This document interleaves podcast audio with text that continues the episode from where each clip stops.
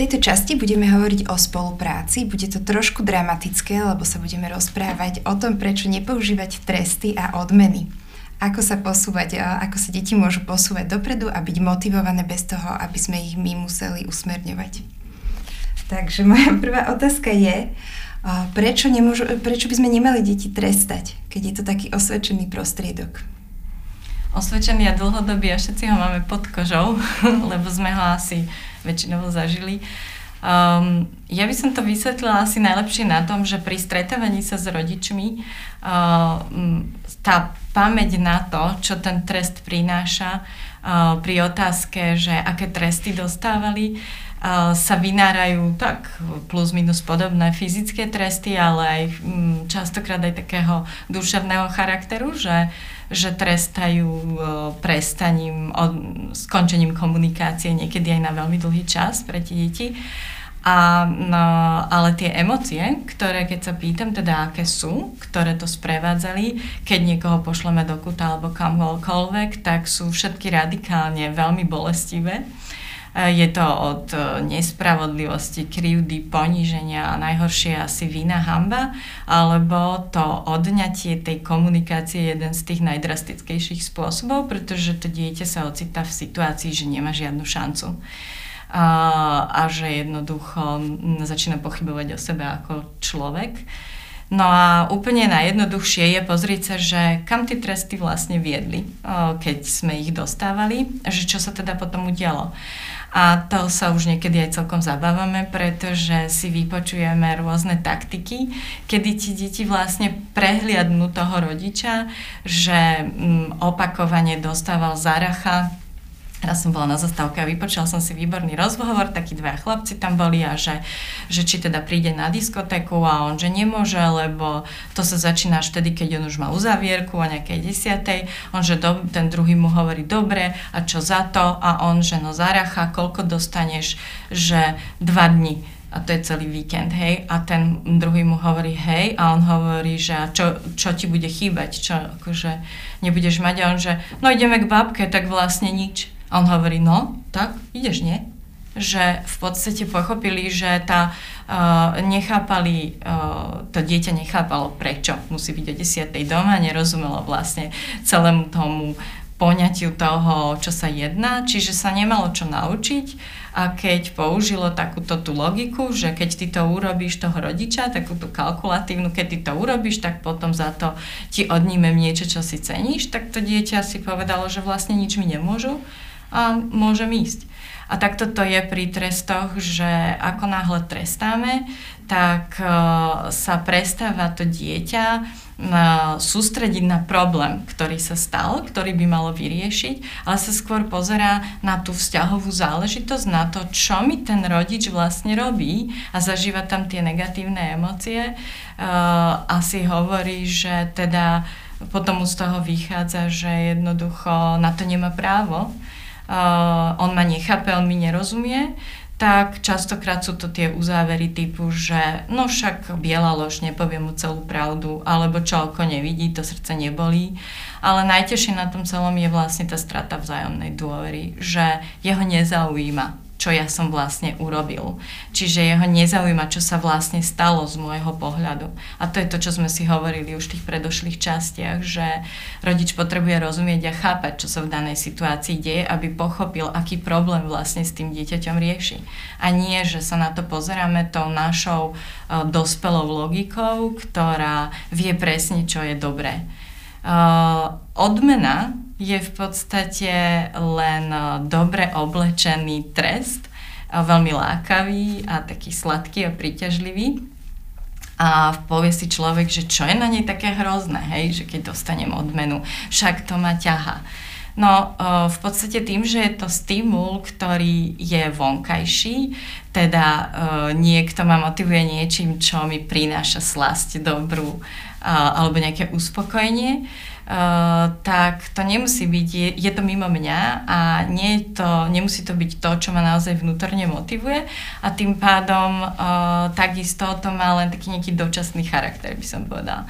Čiže konkrétne je, uh, ja sama som zažila, je to síce zo školského prostredia, ale uh, ako sme s jednou redaktorkou boli natáčať a o, o známkach, o vysvedčení a odmenách, a redaktorka sa spýtala, že teda čo dostane ako za vysvedčenie, že či dostáva za známky niečo a on povedal, že no jasné, že a že čo dostáva, že peniaze a že koľko, že 20 eur za jednu známku tak a potom redaktorka, že fú, tak to môžeš získať riadny obnos a sa ho spýtala, no a keby ti nedali? A on sa na ňu tak pozrel, že čo akože keby mi nedali ti peniaze, ako myslíte? A ona, že áno, áno, že keby ti nezaplatili. A on, že no tak by som sa neučil. A čo? A to je presne ono, že jednoducho tá odmena musí rásť, aby vlastne bola účinná a na druhú stranu niektoré deti v polovici toho sa vzdajú, že na čo. Ale ďalšia vec je tá, že to siaha na niečo, niekto to, čo ja som mala rada, napríklad Iný pokus bol robený s tým, že, e, že chceli, aby deti viacej čítali, že im budú za to dávať odmeny. Aj to teda urobili, mali tie dve porovnávacie skupiny, kde dávali a nedávali a vlastne zistili, že tie deti kvôli tej odmene e, začali si vyberať viac obrázkové knižky, hrubšie strany, aby len proste odsypal počet tých kníh a dostali sa k tej odmene. Uh, a žiaľ, sa ukazuje, že ak to neboli deti, ktoré naozaj mali radi to čítanie, tak po tom pokuse uzavretom sa mnohí k čítaniu vôbec nevrátili, že ich to naopak akoby odradilo, lebo tá samotná činnosť, ktorú som ako tak e, v podstate robil bez nejakých väčších, menších problémov, sa stala prekážkou k získaniu e, tej odmeny a vlastne je to taký ten pocit, že ja sa nenechám nikým manipulovať. No, len e, ono krátkodobo tie tresty alebo aj tie odmeny samozrejme, že majú taký ten okamžitý účinok a preto je to pre rodiča veľmi lákavé. Pochopiteľne ale nehovoríme o situáciách, kedy uh, je dieťa ohrozené hej, v živote, tak to, že mu jednu cápnem úplne inštinktívne, lebo proste ho chcem stiahnuť a potom mu ešte dám z toho stresu, ktorý som prežila. Uh, tak uh, to nie je akoby um, ale dlhodobý nástroj na to, ako s dieťaťom pracovať a samozrejme aj za ten sa treba ospravedlniť a dať to do poriadku, že to bol môj strach a že teda na budúce si dám pozor. Um, čiže čo miesto trestov a odmien je už som to spomenula, vytvárať tú vnútornú motiváciu. Čiže naozaj ísť cez to dieťa a pozerať sa, uh, kde je ten jeho talent, uh, pretože tam, kde ja mám nejakú tú zmysluplnosť a tá je v tom, čo ja zvládam, v čom som obdarovaná, tak tamto dieťa skutočne prichádza s neskutočnou húževnatosťou a takým nasedením. A okamžite, ako sa mu da, vlastne začína dariť, tak keďže hovoríme aj o nejakej spolupráci, tak nám ako vzťahovým bytostiam nestačí, že to bude pre mňa. Ja okamžite hľadám v tom spoločenstve tých odberateľov, ktorí tomu rozumejú a uh, rada sa s, ním, uh, s nimi o to podelím. Rada im pomôžem. Čiže to je aj radosť uh, z toho príkladu predošlého o tej dáde, ktorá bola šťastná, že tá kamarátka dostala tú uh, dobrú známku. Um, čiže uh, je to spôsob a cesta, ktorá je skutočne namáhavejšia, pretože uh, je akoby procesom. Nevidíte hneď okamžité výsledky, uh, lebo to dieťa si musí nájsť tú svoju cestu, ako danú vec zvládne ale vedie to k tomu, že sa naozaj zaoberá problémom, rozumie tomu, že povedzme pre rodiča alebo pre niekoho iného tieto moje maniere nie sú v poriadku, takže práve preto, že ťa mám rád, tak to teda nikdy neurobím. Aj keď, um, alebo naopak, pre teba niečo spravím, hej, že raz um, mi jedno z našich detí tak povedalo, že, že to myslíš vážne, že to ti spraví radosť, keď ja neviem, povysávam A ja, že hej, no, správy, lebo to nemusím robiť ja. A on, že no tak keď len tak málo ti, ti chýba ku šťastiu, tak nech sa páči. Čiže naozaj je to až také smiešné, že sú to maličkosti a drobnosti, nemusíme robiť nejaké veľké veci, ktoré pri, prinášajú v podstate ten pocit šťastia, radosti a úspechu.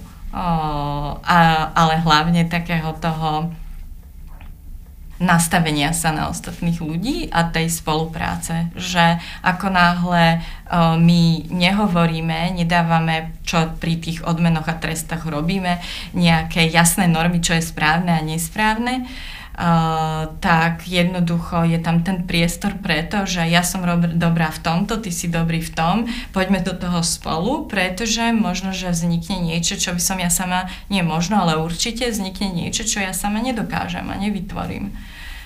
Takže úplne prirodzene potom aj v tej rodine, uh, ako náhle ten rodič vidí to dieťa ako obdarované, a nehodnotí, čo je lepšie a čo je horšie. Jednoducho je to neopakovateľné. Toto si ty a toto som ja a ja vás dvoch nebudem porovnávať. Takže uh, začne vlastne fungovať uh, taká tá uh, plus minus harmónia, by som povedala. Samozrejme, že to má ešte ďalšie úskalia. Čiže tým sa vlastne dostávame k tomu, že to, čo deti prenesie, aj nás rodičov prenesie cez tie obtiaže, tak je taká tá húževnatosť, ktorá nás žení dopredu, to, čo nás láka, čo nás najviac priťahuje, čo nám je vlastné. A v triede je niekedy takou výzvou sa vysporiadať s tým, že tie deti síce majú vnútornú motiváciu a chcú niečo vyriešiť, chcú nájsť spôsob, ako vyriešiť nejakú úlohu, ale samozrejme súčasťou toho učiaceho procesu je, že robia chyby. A to býva pre, rodičo, pre rodičov, keď vidia, že dieťa robí niečo inak, ale aj pre učiteľov to býva taká výzva vlastne nevstúpiť do toho procesu a nezačať to hneď naprávať. Ako, ako myslíte, že sa dá vysporiadať vlastne s týmto, s touto nutkavou potrebou? Áno, teraz budeme, e, teda Martina hovorila hodne o tej sociálnej úrovni. Teraz budeme viacej roz, o tej rozumovej, o tej kognitívnej úrovni, keď eh, žiak povie, že 2 a 3 je 7, povedzme, hej, o, o tomto budeme hovoriť. No, e, tam e, predovšetkým je treba povedať, že e, v tradičnom vyučovaní učiteľ berie zodpovednosť za to, že čo v tej triede sa napíše, urobi, že je pravdivé. V tom našom konštruktivistickom pojatí za to zodpovednosť nesie trieda, nie ten učiteľ. Že?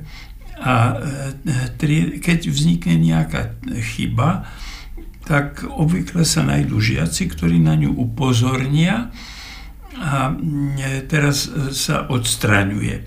Tam je v mysli učiteľa musí byť tá hierarchia, ten proces, e, ktorý tam prebieha, jasný. A to sú tieto úrovne. Že je tam chyba. Že tam došlo k niečomu, že to není v poriadku. Napríklad Počítal som, koľko ľudí bolo na výlete a vyšlo mi 16,3. No tak to je nezmysel a tam niekde musí byť chyba. Druhá úroveň je, kde je tá chyba, lokalita tej chyby. Tretia úroveň je, ako tú chybu odstrániť, ako by to malo byť v poriadku.